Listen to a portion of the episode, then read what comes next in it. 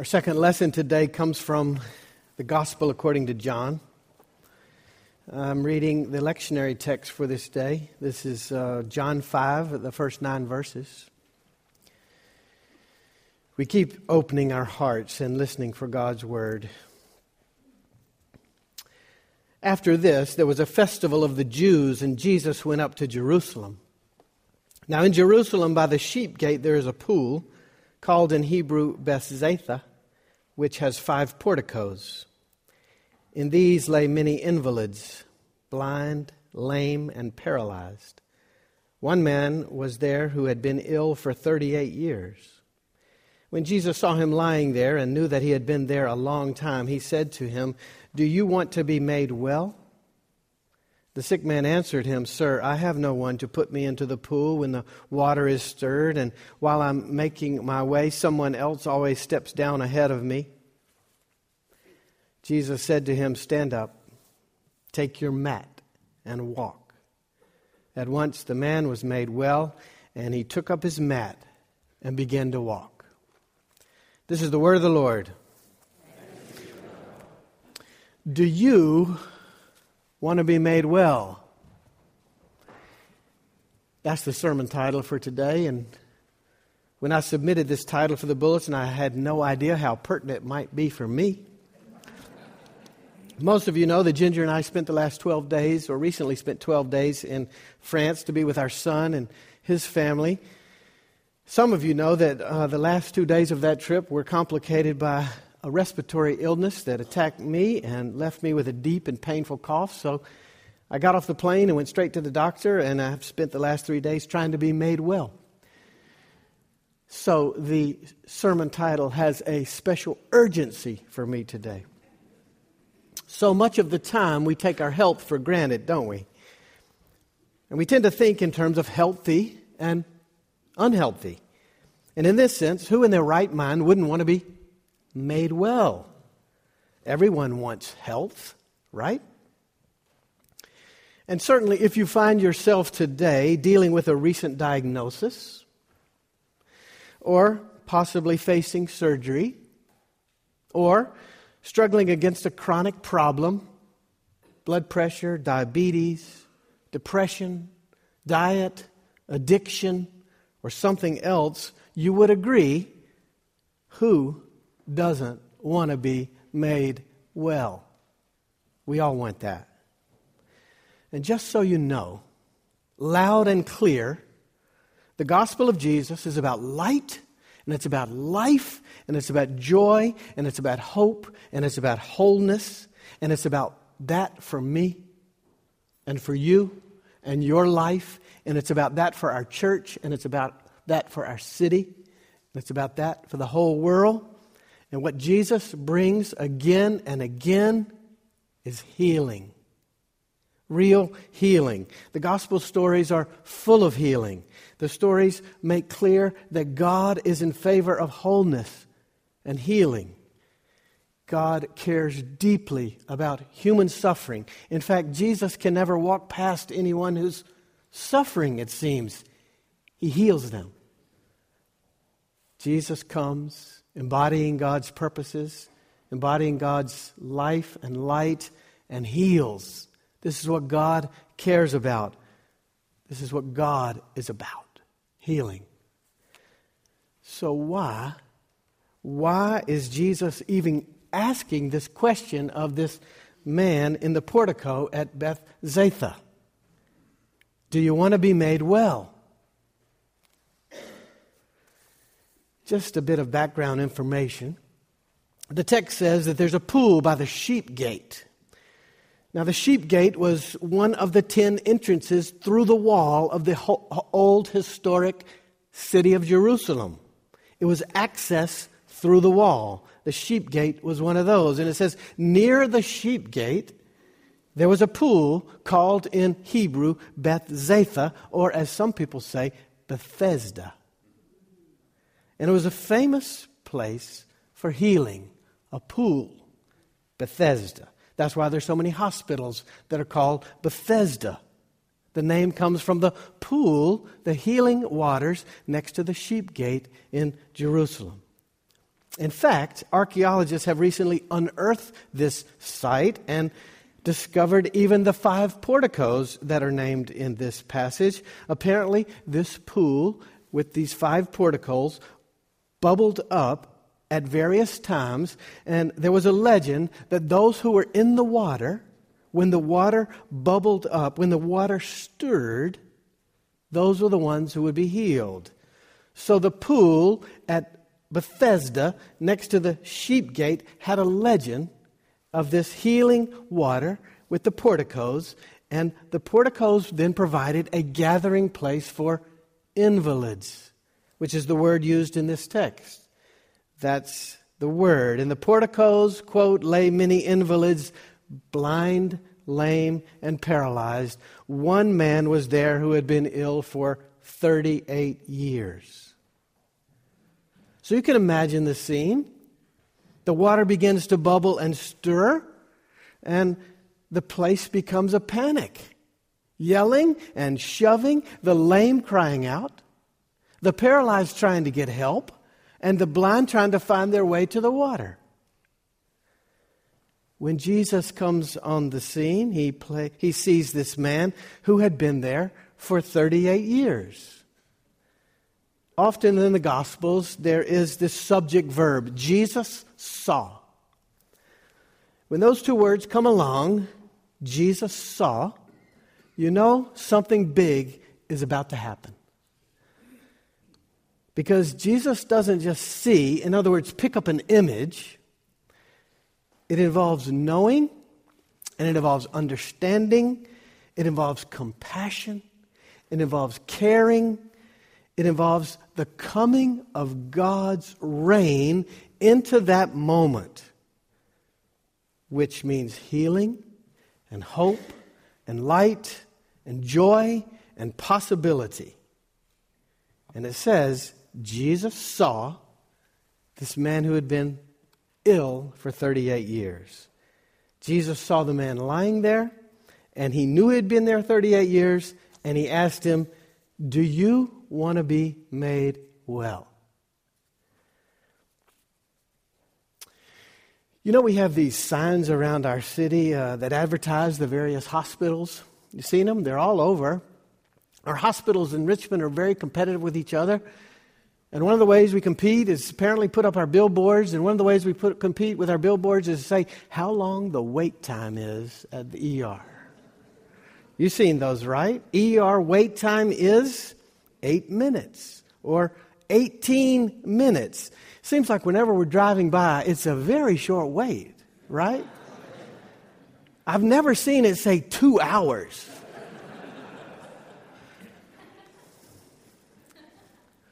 Imagine if it said 38 years. 38 years hanging around in the waiting room looking to be healed at the pools of Bethesda, that's been this man's life. 38 years lying in despair, hoping somebody, when the water was stirred, would drag him over. 38 years. Jesus knew this man's life was very complicated. And so he asked the man the question Do you want to be made well? As it turns out, it was a good question. Because instead of answering the question, he offers a complaint. I don't have anyone to carry me to the water. As soon as it stirs up, everybody gets ahead of me. Nobody will help me get into the water. He didn't answer, he offered a complaint. Now let's think about this guy lying in the portico by the pools of Bethesda. He's described as paralyzed. Paralyzed for 38 years. Another way to translate the word paralyzed is shriveled up. Shriveled up is how he looks in the portico for 38 years. How long does it take for us to conclude this is just the way it is? How much time has, has to go by before that's our final statement. This is how it is. This is how it is. This is my life. This is how it is. It's pretty clear that this man in the portico has given over to the facts of his life. He's paralyzed. He hangs around the pool at, in the portico at Bethesda next to the sheep gate. He sits there day after day by the healing waters, but he doesn't have anyone to help him get in.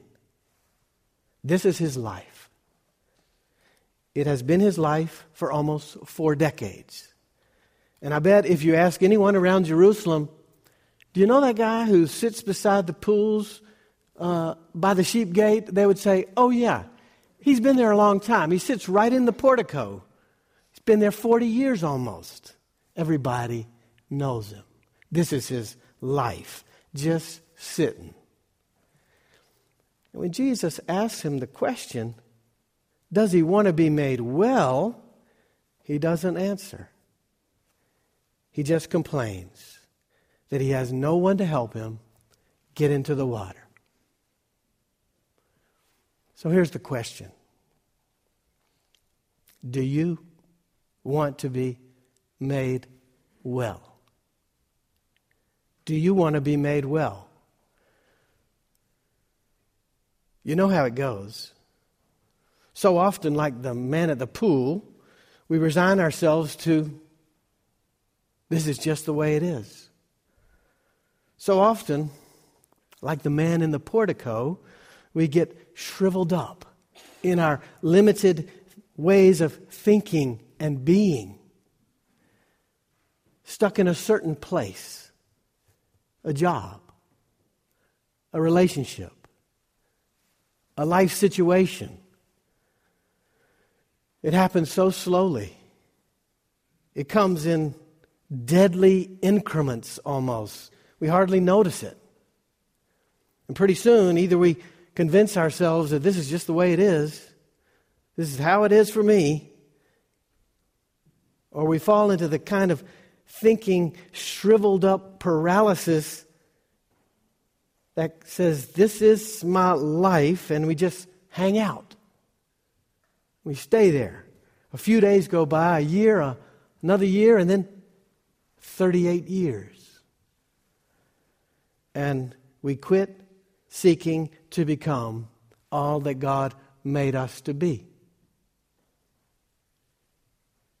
Maybe it's the joy of life that we once knew in our homes, that sense of love and happiness that morphs somehow, inch by inch, into the mundane, monotonous.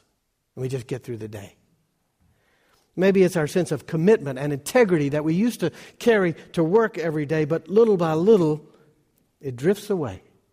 It gets covered up by justifying inappropriate things that we knew weren't quite right or begins to shape us in ways that we know are not really the best. Maybe it's our tendency to let kindness uh, be supplanted by selfishness. Maybe it's our tendency to let patience, this virtue of the Spirit, get overcome with irritation. And that's how we find ourselves too often. The patterns of our life, maybe our church life even, seem to be so much less than what God expects of us. Maybe we just get tired. It takes too much energy to keep giving, keep going, keep doing, keep serving. It takes a lot. So we slip, an inch at a time into shrivel up places, compromised relationships. Our hapless habits uh, start making our lives smaller. Smaller people, stuck in a portico. And we think this is life. This is what we're supposed to do. This is how we're to live. You know what I'm talking about? Do you? Do you know what I'm talking about? I think we could summarize all of this as our tendency to fall out of God's grace, to quit responding to all that God is doing among us. We get so wrapped up in where we are and so acclimated to sitting and shriveled up in the portico, so absorbed in all kinds of trappings that we're not sure we want to be healed. We're not sure we can live into the reign of God that God keeps laying out there before us. A few weeks ago, I was in South Carolina doing a wedding, and I ran into a person who I realized made a very deep impression on my life and on my faith and on my sense of ministry. His name is Jack.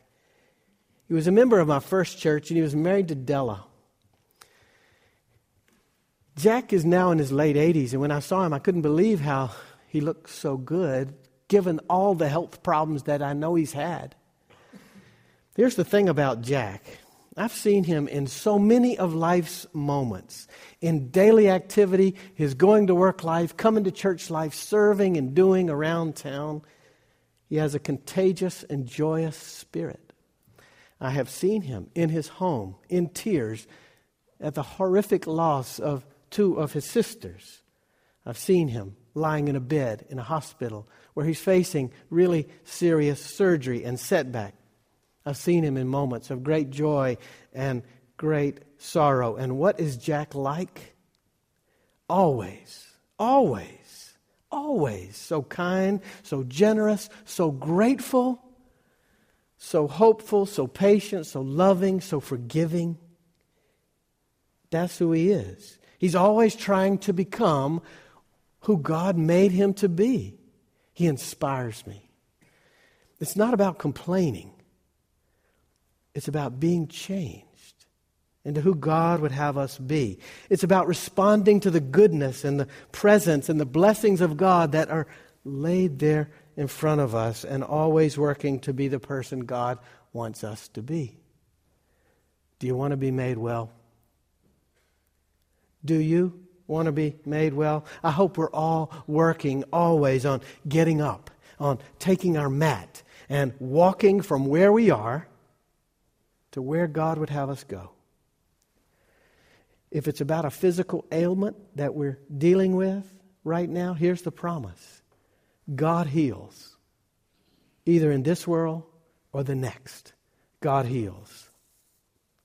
If it's about a anger and a hurt that has beaten you down, it's less about the circumstances that made you angry and more about God's healing that allows you to forgive and to move on out of heavy burdens and problems, healed so that you can be from the core the new person God calls you to be, living with love and faithfulness if it's about a relationship or some sense of brokenness that keeps you shriveled up and stuck in the portico, perhaps it's about learning to stand up in a new way with God's help. Learning to stand and keep going with God because God never leaves us. You probably heard this joke because there are a number of therapists in our congregation. How many therapists does it take to change a light bulb? It takes only one, but the light bulb has to want to change.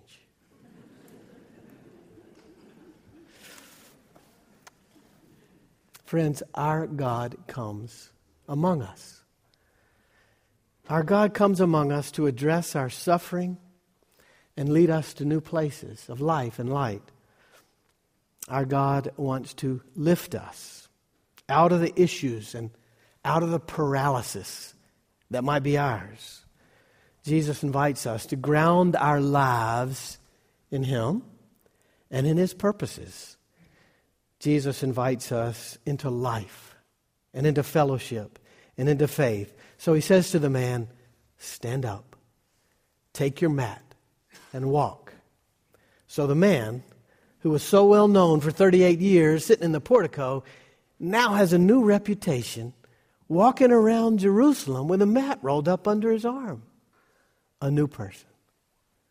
Jesus comes to make us whole, to move us from membership to discipleship, to move us from doubt to faith, to move us from wandering to following, to move us from selfishness to generous living, to move us from godlike to more hopeful, loyal, faithful always. Do you want to be made well?